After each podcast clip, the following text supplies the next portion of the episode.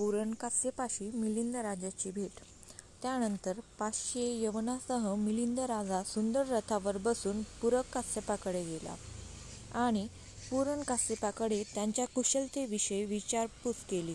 याप्रमाणे अनौपचारिक चर्चा केल्यानंतर एका बाजूस बसला आणि पुरणकास्यपाला तो म्हणाला, "भंते कास्यप, जगाचे पालन कोण करतो? "महाराज, जगाचे पालन पृथ्वी करते. कास्यपाने उत्तर दिले.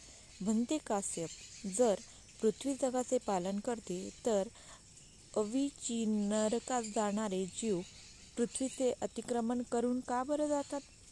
" राजाचा हा प्रश्न ऐकून पुरण कास्तेपाची तर बोबडीच वळाली त्यांच्या तोंडून शब्दच बाहेर पडेना.